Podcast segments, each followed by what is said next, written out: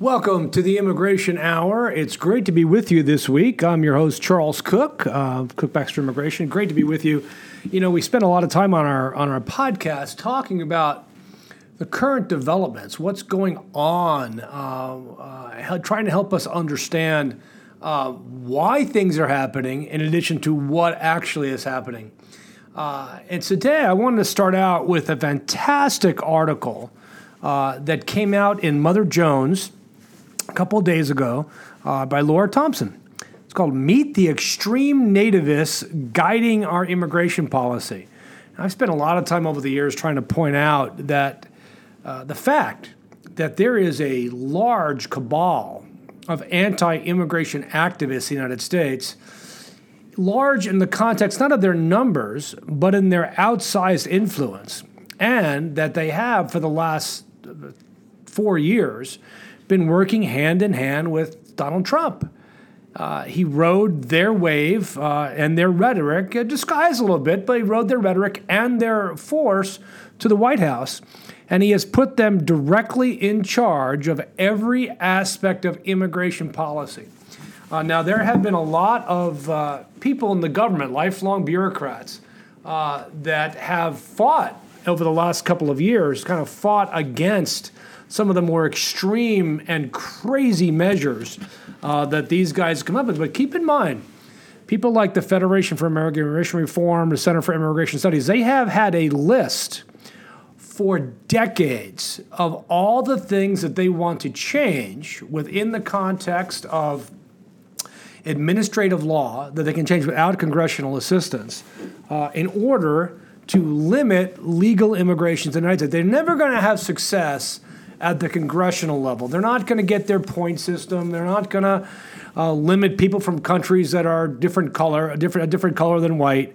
Uh, but they can use and manipulate the policies because Congress has given such extraordinarily broad authority to the executive branch, and successive presidents have generally used their power, generally speaking, to ameliorate some of the harsher aspects of our immigration laws and to create methods by which people could somehow get right with the law on occasion.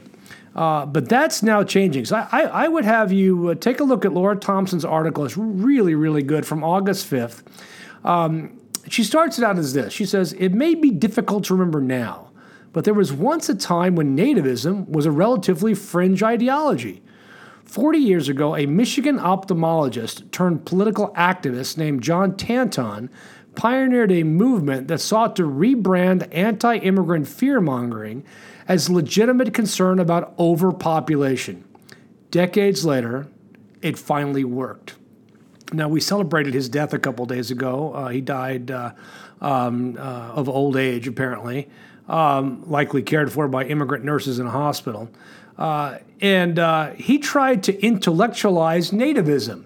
So basically, he's done what libertarians have never really been able to do, um, which is to really help people understand their aspect, their their approach, and get a broader buy-in. Um, and he is they did this uh, by shifting the focus uh, to the economic impact of immigrants, where they're especially critical of immigrant welfare recipients, which under IIRIRA is not legitimately possible. Uh, virtually no state in the United States, the federal government, allows for immigrants to actually use public benefits. Their children can, but generally they can't, other than emergency medical care, because we don't want people walking around with gunshot wounds or bubonic plague. So we say, come on we'll make sure you're not going to die.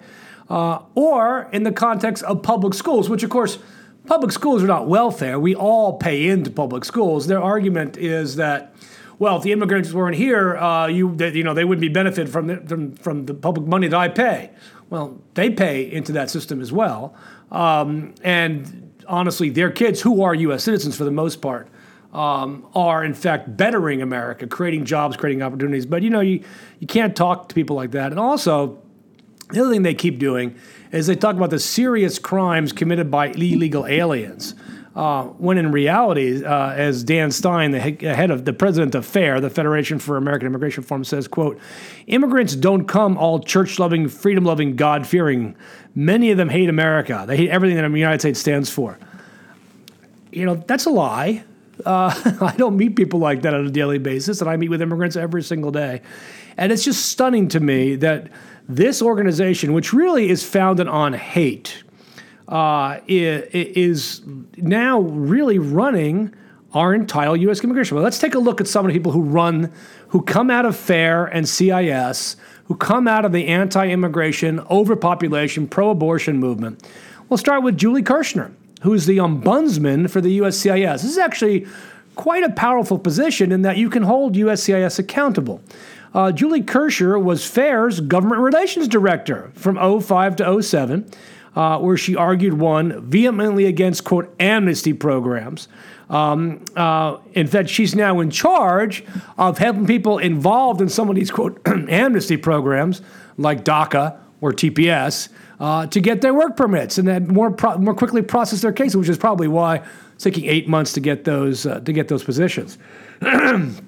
in 07, she became the executive director of FAIR, FAIR's leader uh, which she held until she made she became a Trump campaign advisor until 2015. Um, yeah, it is uh, a joke. Next, you have Robert Law, senior policy advisor of USCIS Law.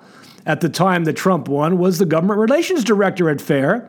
He co-authored a lengthy anti-immigration wish list, wish list for the early days of the new administration. Let's look at some of this wish list that the senior policy advisor, that is the person in charge of making sure USCIS creates new policies, put together. This is a, um, a 20 page um, article um, or, or, a brief of all the things that they wanted to do.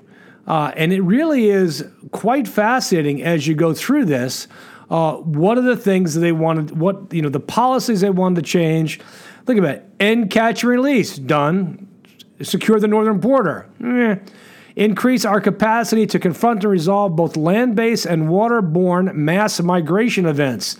Trump actually invited those into the country. Enforce immigration, remove immigration violators. Well, and it's funny. Uh, they, they argued the Obama administration's priority enforcement program must be rescinded. Okay, they rescinded it. And what happened? Deportations went down. More people come to the border because of what Trump was going to do. I mean, these people don't think forward, they don't think strategically. Punish repeat offenders.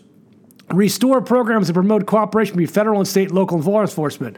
We have more local law enforcement getting out of the business of cooperating with the government than getting in under Trump.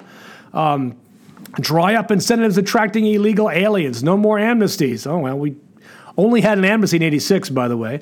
End visa overstays. All right. That's not happening.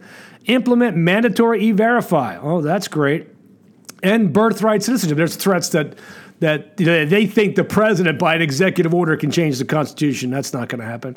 And free health care. There is no free health care for uh, undocumented immigrants. In fact, just emergency medical care, because again, we don't people walking around with the bubonic plague. They don't care about that. Ensure compliance with the Real ID Act. Um, and they go on and on for these things that they want to do. But in the first 100 days, they said this the president must immediately revoke DACA, Okay, that wasn't 100 days, but they did it in the first year. Um, he said they must exercise his programmatic impoundment, impoundment authority and deny federal funds to any state or local jurisdiction refuses to cooperate. Up, oh, that was found illegal. That was, but they tried it. Next, the president and ICE's priority enforcement program done, got it taken care of. Directed DHS to rescind all prosecutorial discretion memorandum. That's right, no more deferred action. That is, in fact, what's actually happened around the country. Um, and they just ended the program for Haitians uh, that came out of Harifa and Filipino veterans because why should we pay our debts to the men that helped us beat Japan in World War II? Um, he must direct the Department of State. Uh, to use its authority to refuse visas to any country refused to accept visas. Oh, done, taken care of. President must demand Congress pass Kate's law, which of course they can't demand pass anything. Um, ICE must resume unannounced worksite inspections, and they are in fact doing that. ICE must increase the fines levied. Done, taken care of.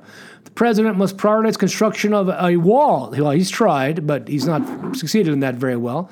um, must ensure that CBP is fully staffed. Well, they literally can't fully staff because nobody wants that hellacious job.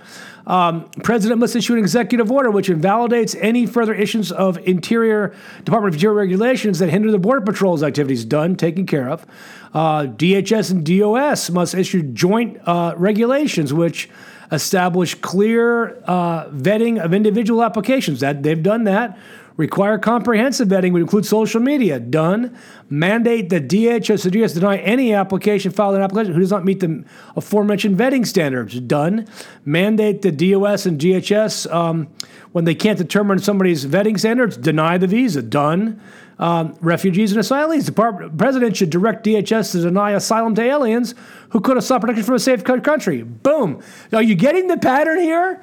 This is literally, Trump is literally carrying out the wish list of FAIR.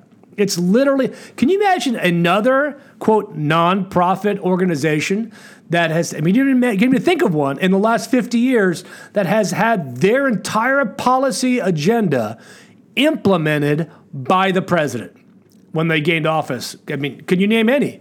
No, you can't. Uh, it gives some more. Under legal immigration, the president must order significant reductions in the number of people admitted every year pursuant to TPS. So, done, taken care of. Done. Humanitarian parole, done. Refugee and asylum programs, done. So, that, literally, he's complying with this. DHS must require collection of biometric data of all legal immigrants, done. DHS must take measures to regulate OPT, done. DHS must consider increasing the filing fees. That's happening shortly, and that will be done. Benefits DHS must revoke work authorization for H 1B spouses. They're in the process. DHS must enforce the public charge grounds. Done. Uh, that, that was in the first 100 days. They go on now for the first year. Uh, here's my funny one. DHS must allow ICE agents to question any alien they have reason to believe is in the country unlawfully, regardless of circumstance. Yeah, I mean, they don't really care about, you know, how the law works. Uh, so you see, this this is happening, and that's why you, anybody who un, who wants to understand where this anti-immigrant, anti-American rhetoric, policies, and ideas are coming from, go read Laura Thompson's article at Mother Jones know, Mother Jones is a communist magazine. Well, whatever, whatever you think it is, it's still a great article. Um, she talks about Robert Law, which we went into. That's interesting. He wrote that. Jon Feere, he's a senior advisor at ICE. Um, his claim to fame is an off-sided briefing on birthright citizenship, which he wrote when he was at CIS, the Center for Immigration Studies. Um, and uh, he left ICE in 2018, advocated for calm, informed, serious discussion on the wisdom of legally granting automatic U.S. citizens to children of birth tourists.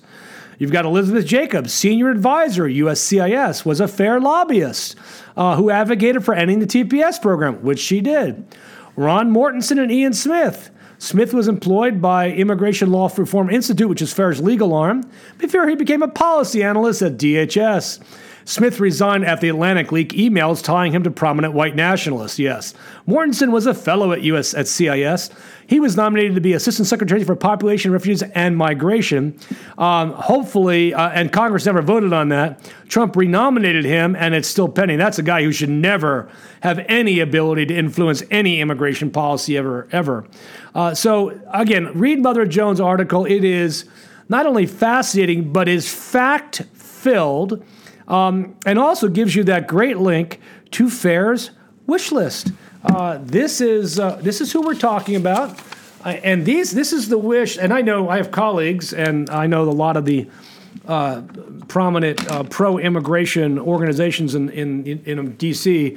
are also keeping their wish list track of all the things that will have to be reverted so that we can recapture uh, the immigration ability and the glory that Reagan once talked about as a shining city on a hill once we can uh, uh, wipe the mold and the infestation uh, that has uh, come to Washington in the last two and a half years.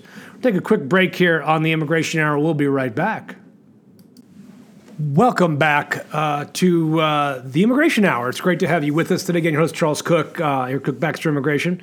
Uh, thanks for all our loyal listeners. Uh, I've now switched over from our old The Immigration Hour on iTunes uh, and SoundCloud and Stitcher and all the other uh, areas where we uh, download uh, our podcasts. Um, still having a little discussion with our previous host to see if we can recapture all those old Immigration Hour shows over the last decade, uh, and hopefully one day we'll have that. You know, um, this is uh, we, this is Tuesday. It's July. Uh, I mean, it's August sixth, and we are a couple days removed from these horrific shootings in El Paso and uh, and Dayton, not to be confused with Toledo, by the way, and, and, only a week removed from what happened at the Garlic Festival in Gilroy, California. And you had President Trump do something, which again, if you think back to the first part of the show, everything, everything, everything comes back to immigration. Everything. Because they feel they won the White House stoking the fears of immigration. Now, of course, Democrats are terrible about counting, countering this argument, and Biden buys into half of it. You know, I mean, somebody just pull that guy aside and bring him into the 21st freaking century, would you? Um, I mean, if he's going to be the Dem nominee, I would at least appreciate he understands, uh, you know, what is be- best for America going forward. So President Trump on Monday, uh, bowing to an extraordinary amount of pressure coming on uh, them as, as a result of, of these shootings on some limit of gun control. He suggested tying stronger background checks on gun buyers to immigration reform legislation. Quote, Republicans and Democrats must come together and get strong background checks, perhaps marrying this legislation with desperately needed immigration reform. What? What are you talking about? This is domestic terrorism spawned by white nationalism, uh, fueled by Trump's rhetoric, um, and we'll get in a second about the FBI thinks about that, that has literally nothing to do with immigration at all, other than being white nationalists. And there is there is simply no let, not only a straight line, there is no crooked line that you can draw between active measures to ensure that people that should not have guns don't have guns to immigration. You know, it's already illegal under immigration law, under federal law, for an undocumented immigrant to own a gun, to touch a gun, to be with a gun, to use a gun. I mean, literally to be anywhere near guns. It's just completely illegal. And so, other than that, what, what else do you want to do? This is once again the president's desire. Um, and here's what he said: We must have something good, if not great, come out of these two terrific grades. God, is this this guy is just completely devoid of not only compassion and empathy, but a clue. Uh, there is there is no way that Congress is ever going to bring up immigration reform while Trump's president. It's not going to happen. But more importantly, there's no way to tie these two together unless what you're trying to do, and this is why he's doing it, you're trying to put as much limits as you can on immigration and tying a little bit of gun control, a little bit, a little bit of review, a little bit of um, um, uh, uh, of okay, with little tiny background check to an incomplete elimination of immigration. He he realizes this point that he's never going to be able to accomplish the big thing that the folks in uh, uh, FAIR and CIS and, and the ones running DHS and ICE want him to accomplish. Um, so he has to figure out any which way, any which way, to try to make that happen uh, as part of this. And um, so as he does this, it's it's you know, it's a great article about this in Time. It t- says that um, tying these two together risks mudding two already contentious issues. Um, you know, it is. Um, it just, I guess, it's so wildly frustrating that when we could effectively deal with white nationalism uh, by uh, getting uh, a much more aggressive enforcement and focus uh, on the uh, uh, on the uh, white nationalist movement, but we could also at the same time um, understand that we are not actually doing that. Yesterday, an article came out that said FBI agents are reluctant to reluctant to pursue white national extremists like like these two guys because they don't want to target Trump's base. What? What? Dave Gomez, a former counterterrorism agent, told the Washington Post that he thought a fear of being seen as targeting Trump's base was muting the agency's response to violence by white nationalists. That, that's kind of crazy. Um, now, the FBI, of course, declined to comment, um, and of course, all these are completely not accurate. But when you think about it, if you don't, I mean, already the FBI is viewed as terrible under Trump. He hates the FBI because he, he knows, honestly, he's likely guilty of multiple crimes. They don't want him shooting him, but they don't want to anger him further, make him do something stupid. Um, in July, uh, FBI Director Wray, an Atlanta lawyer, by the way, uh, said an increasing number of domestic terrorism incidents were, were motivated by white supremacist and white nationalist ideologies, which Trump primes. Uh, the other day, I was watching uh, Morning Joe, and they repeat over and over again uh, a rally of Trump on the panhandle of Florida, in which he laughed off and kind of led the crowd in laughing. Uh, a comment from the crowd after he talked about the invasion. What are we going to do about the invasion? And somebody yelled, Shoot them. And he just laughed. Oh, only in the panhandle can you say that? But he made it through what how he reacted. He made it seem completely normal.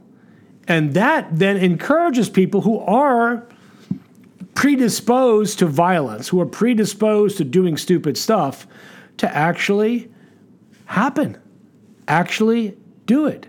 Um, so we, we look at this idea of domestic terrorism, gun control, and immigration as, as three things, two of which belong to each other, and one of which does not belong at all. Uh, as we see this idea of trying to bootstrap immigration reform, we know ultimately that it's just not going to happen uh, because the immigration reform that as we point out in the first segment, that, that this administration wants to happen is not immigration reform, it's immigration elimination. And that is how you will significantly damage our economy. It's how you would significantly damage the American psyche and how you would significantly damage America's image in the world. Uh, we are, as a country, inextricably linked in uh, the rest of the world's image through our immigration eye, our immigration heritage. When other countries look to us, almost every, most people in almost every country will say, Yes, I have a relative in the United States. And look how good he is, and look how different his life is. Look how much. Be-. They want to end that. They want to isolate us from the rest of the world and do it in a way that will significantly harm our economy, our society, and our American psyche. Uh, Politico a couple days ago also was able to secure a whole raft of emails showing that Stephen Miller, again, another player in the fair CIS universe, um, as he sent out uh, emails um, trying to get immigration regulation, he sent a series of scorching emails to top immigration officials calling on the departments an embarrassment for not acting fast. Remember, we walked through the we walked through the fair list, right? And that's Miller. Miller is taking that fair list and implementing it. Why do you think he got rid of Frank Cissna? Frank Cissna, while no great blessing to the agency, at least was qualified by his knowledge to understand immigration law. He was not qualified to run the agency, but he was qualified to understand what the agency was doing. He'd worked for a decade in Congress, uh, maybe 20 years in Congress on this. But Miller got him dumped to put in Cuccinelli, who you might not believe is not the head of ICE, actually. It's the head of USC, acting head of director of USS, illegally. We got into that in a past show. Because he believes that Cuccinelli will act faster. The emails which Politico obtained through the FOIA shed new light on how aggressively Miller has pressured the DHS to move faster on regulations to limit immigration. Critics say that the new rules uh, would be used to shore up Trump's political base in the coming election year, and that it's an illegitimate tool to reduce legal immigration. One former Trump official said Miller has maintained a singular obsession with the public charge rule, which he's argued would bring about a transformative change to U.S. immigration law. It's not going to do that, by the way, uh, but they think it will but it won't. What it will do ultimately when Trump's gone is they'll do away with that public charge law in a way that it, uh, that it's not the detriment. You know, you think about this. How are they're using that. I'm going to take a sidestep here on the public charge law. Think about how they're using that currently in Ciudad Juarez. So, a U.S. citizen spouse, a wife typically, married to an undocumented immigrant, he's been in the country for 20 years. Okay. She achieves U.S. residence through her dad, who waited 25 years. Uh, she now sponsors him, and he has to go to the embassy for his interview. She has been raising their kids for a decade, so she's not working. He, on the other hand, is working hard under the table, but making 30, 40, 50, 60, 70,000 dollars a year. He is the primary breadwinner.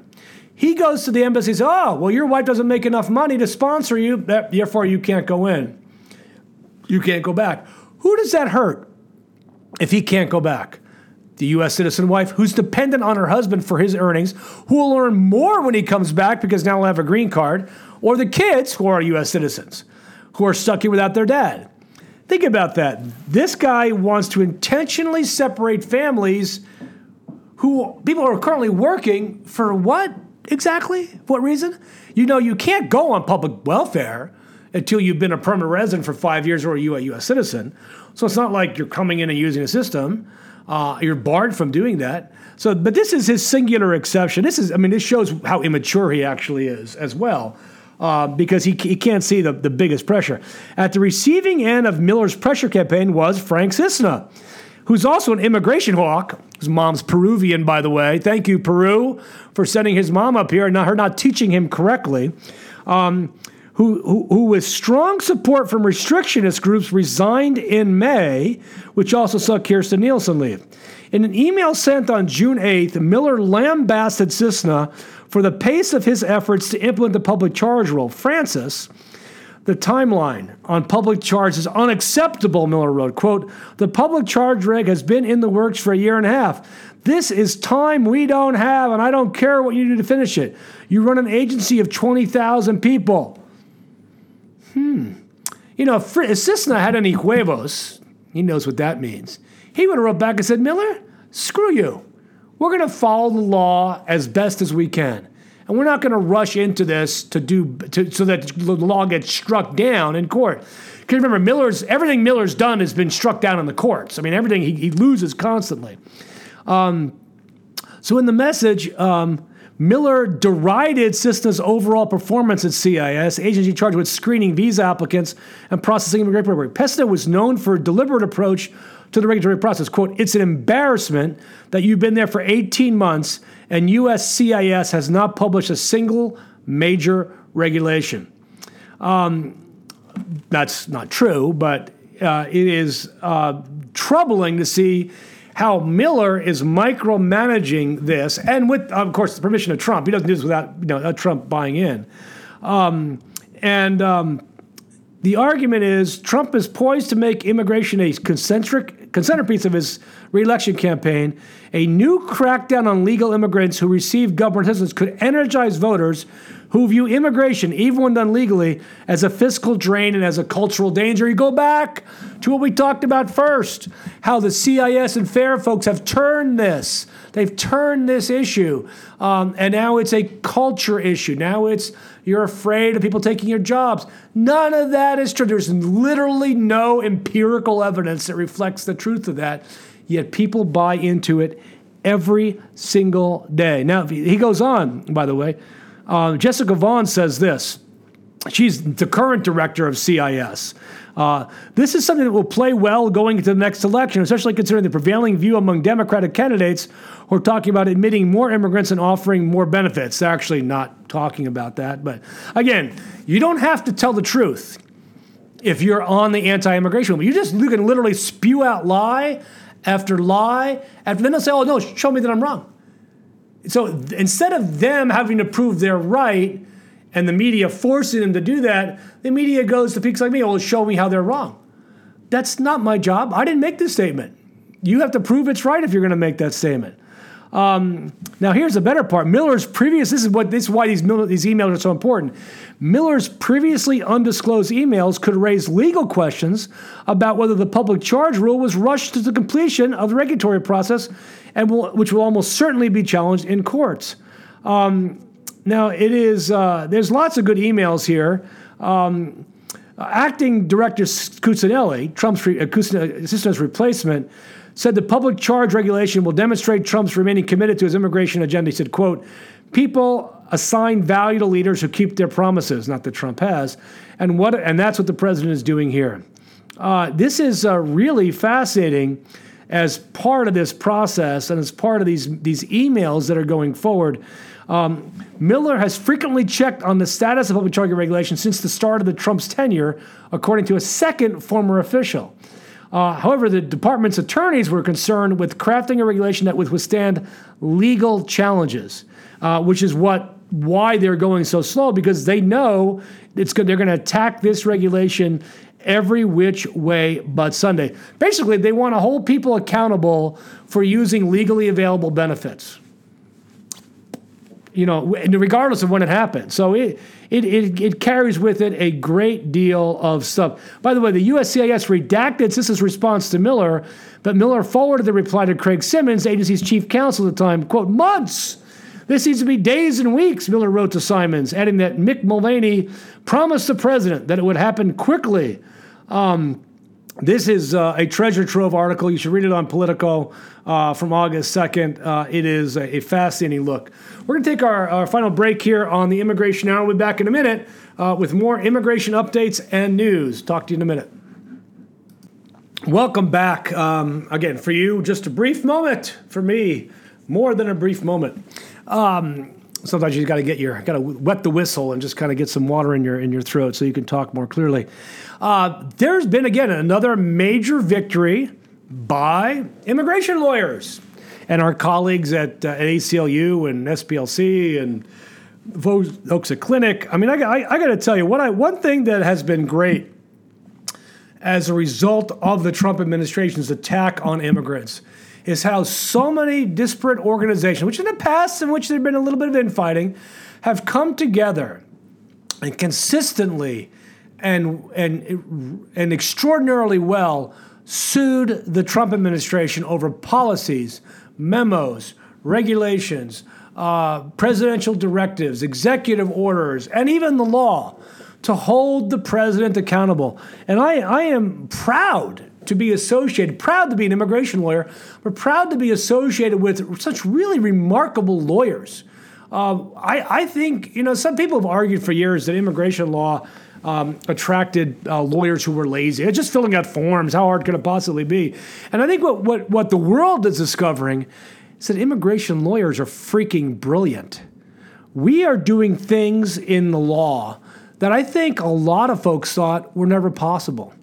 Uh, not, and I think it's important to recognize how important and vital it is for what immigration lawyers doing. We are saving lives.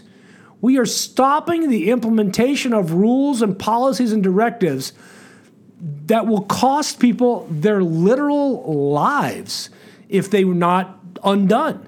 And I, I, I shout out this week uh, to Judge Randolph Moss in Washington, D.C., who ruled that the uh, Trump administration law that limits asylum claims on the southern border to immigrants who entered through a designated port of entry is illegal. Of course, it's illegal. It's in direct contravention to INA 208A. This is this was actually a really easy one to win.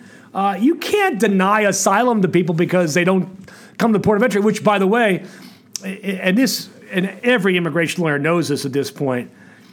You can apply for asylum in the United States, regardless of how you got here, or at a port of entry. When I CBP is limiting how many people can come to a port of entry, step one. Two, forcing them to live in Mexico, which we'll get to in a second, while they wait to come to the port of entry to present their claim. Two, returning them to Mexico to await their claims. Three, and then complaining and then issuing a regulation that says, well, if, if you want to skip that and come illegally, we're not going to let you apply for asylum. Basically, forcing people to come illegally to apply for asylum. That's illegal. You just can't do that. Uh, so Judge Randolph Moss found that the Trump uh, rule is both contrary to national immigration laws and because it was not issued as a regulation, it was just a policy memo, violated the APA. Uh, he required uh, uh, the, the rule be vacated uh, and issued a national injunction uh, as to all immigrants. Um, he also rejected a request to limit the, uh, the, the ruling to the plaintiffs in the case. Oh my gosh, you know, to, to have to defend this in some ways I feel sorry for some U.S. attorneys, but you know there are some people that are angling as the U.S. attorneys defending this to go work for CIS and FAIR when Trump leaves the White House. They know this is not a long-term career move, um, and we've seen even in some of the oral arguments in the circuit courts how embarrassed, how embarrassingly bad the arguments are to support some of this nonsense uh, that moves forward.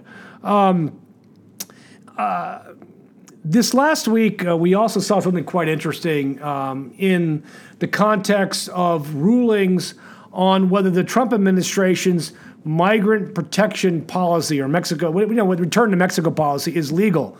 Um, I think what we I think we will see that policy struck down as well. When Trump announced that he had entered into an agreement with Guatemala for the relocation of asylum seekers who from any country, by the way, not just not just Guatemala, any country to go there. Uh, I don't think he understood that the, the guy signing the agreement for Guatemala was likely unauthorized to do so. Uh, the presidential election is coming up, and that president is likely to lose because of this. Um, and that there's an injunction in Guatemala prohibiting this particular thing from taking place. Uh, so while he announced that it will have no effect, and I think long term it will be gone, but what he did to get it was what's outrageous, where he basically extorted the president of Guatemala. Look, we will cancel all the visas for Guatemalan officials. Uh, we will put tariffs on all your goods, and we will tax remittances to Guatemala. It's economic extortion. It's like uh, Trump is, I guess, learning lessons from the mafia he dealt with all those years in New York. Um, so this this particular stuff is um, uh, is nuts. Um, in court, uh, the border and thorough arm-bending negotiations with regional with Mexico and Guatemala uh, looks like that that stuff is is literally going to be struck down and will not go into effect. Uh, you can't have a safe third country agreement with a country that's actually not a safe third country. Um, just not. I mean, that's just kind of the way it is. Uh, and, uh, and it's funny when you think about AMLO and Mexico caving to Trump, throwing more of his troops at the both borders, uh, and what that's really meant for the overall numbers coming to the United States. What does surprise me as a lawyer who does, we do a lot of asylum cases besides our immigration, our business immigration and investment practice, is um, how many people coming as immigrants uh, don't understand what they're really doing. Uh, some of them, I mean, Trump is right on this. People have been, and Obama talked about this too. People have been sold a bill of goods about coming to the border. Uh, many of them are not prepared to seek asylum. Uh, folks I met with yesterday uh, came in as a family in January, were released as a family, shockingly. Usually they separate the dad. Um, and they were told to report on ICE a week later, report it to ICE. And then they were told to come back four months later. They came back four months later and said, and ICE says, oh, now you have an order of deportation. said, we haven't gotten any notice. Uh, they had been sent the notice to an address that they had gave uh, and never received a notice for court hearing. But they had never talked to a lawyer. They had never talked to uh, a social service agency. They never talked to anybody about getting an asylum case done because they'd never been told that they had to do that when they came in the country. They thought that they would receive a notice in court and they would just go to court and explain why they wanted to come and what they were afraid of in their home country. Uh, this is happening more and more um, uh, for a lot of people. Uh, so these, these people are one of those statistics where they have an in absentia order, but it's because they never got the notice. And they didn't understand the claim process because it was never explained to them at the border. Uh, when dad told me that they, they came in at the border, they were, uh, uh, they were, they said, we, we, we want asylum. Uh, they were told, we don't have room for you today. Go back. He went back. They crossed the next day. They waited for ICE, the CBP to pick them up. They processed them in a day and released them. And they never had a credible fear hearing, never were told what they had to do. And it's really just remarkable uh, about, about how the incompetence at the border, the, the overall uh, abandonment of, uh, of responsibility by the administration is causing one more illegal immigration. That's you know that's why he's created this whole crisis that he complains about. But two, it's costing people their ability to to to apply for relief under our laws, and and is in fact at least costing some people their lives. Uh, a couple of things that happened this week uh, is that uh, Trump did not redesignate Syria for TPS, even though they're still in the midst of a civil war. He extended TPS for current Syrian applicants, but did not redesignate it, which means if you can't, if you came now, you can't apply for TPS to start with. And uh, the Senate also basically said we're not going to move forward on TPS for uh, for Venezuelans. A vote was blocked on that. The House passed the TPS resolution Venezuelans, and I mean, all, with all my love to Venezuelans, if they didn't give it to Colombia, when Colombia was in the midst of what was nothing less than a civil war in the 90s and 2000s, why would they do it in the, in Venezuela now? I mean, he hadn't done it to Cubans. He's sending more Cubans back every single day. Understand the rhetoric of Trump, which which attracts some people. Oh, he's strong against Maduro. He's strong against uh, Cuba. But his policies, I mean, what they actually do to help people who flee that regime is zero. Just like when they announced they're not going to take any refugees next year. None. That goes to what CIS and FAIR have um, uh, have consistently consistently um, done to uh, reduce legal immigration to America, to make it harder to legally immigrate. I mean, this show's really been dedicated to educating our listeners to understand that, in fact, at the end of the day, when this administration is done, it will be a lot harder to immigrate to the United States and the law that Congress passed will not have changed one iota, but it will become much harder because decades of work to make our immigration system work at least somewhat effectively in light of its dysfunction will have been completely obliterated, will have been decimated, will have been wiped out. That's the fight that we have to fight every day as immigration lawyers and as those that love our immigrant friends and neighbors and family. We'll sign off this week. We'll talk to you next uh, next week. We'll be no new show next week. I will be uh, traveling. Uh, looking forward to it, and uh, we will be back in a couple weeks on the Immigration Hour.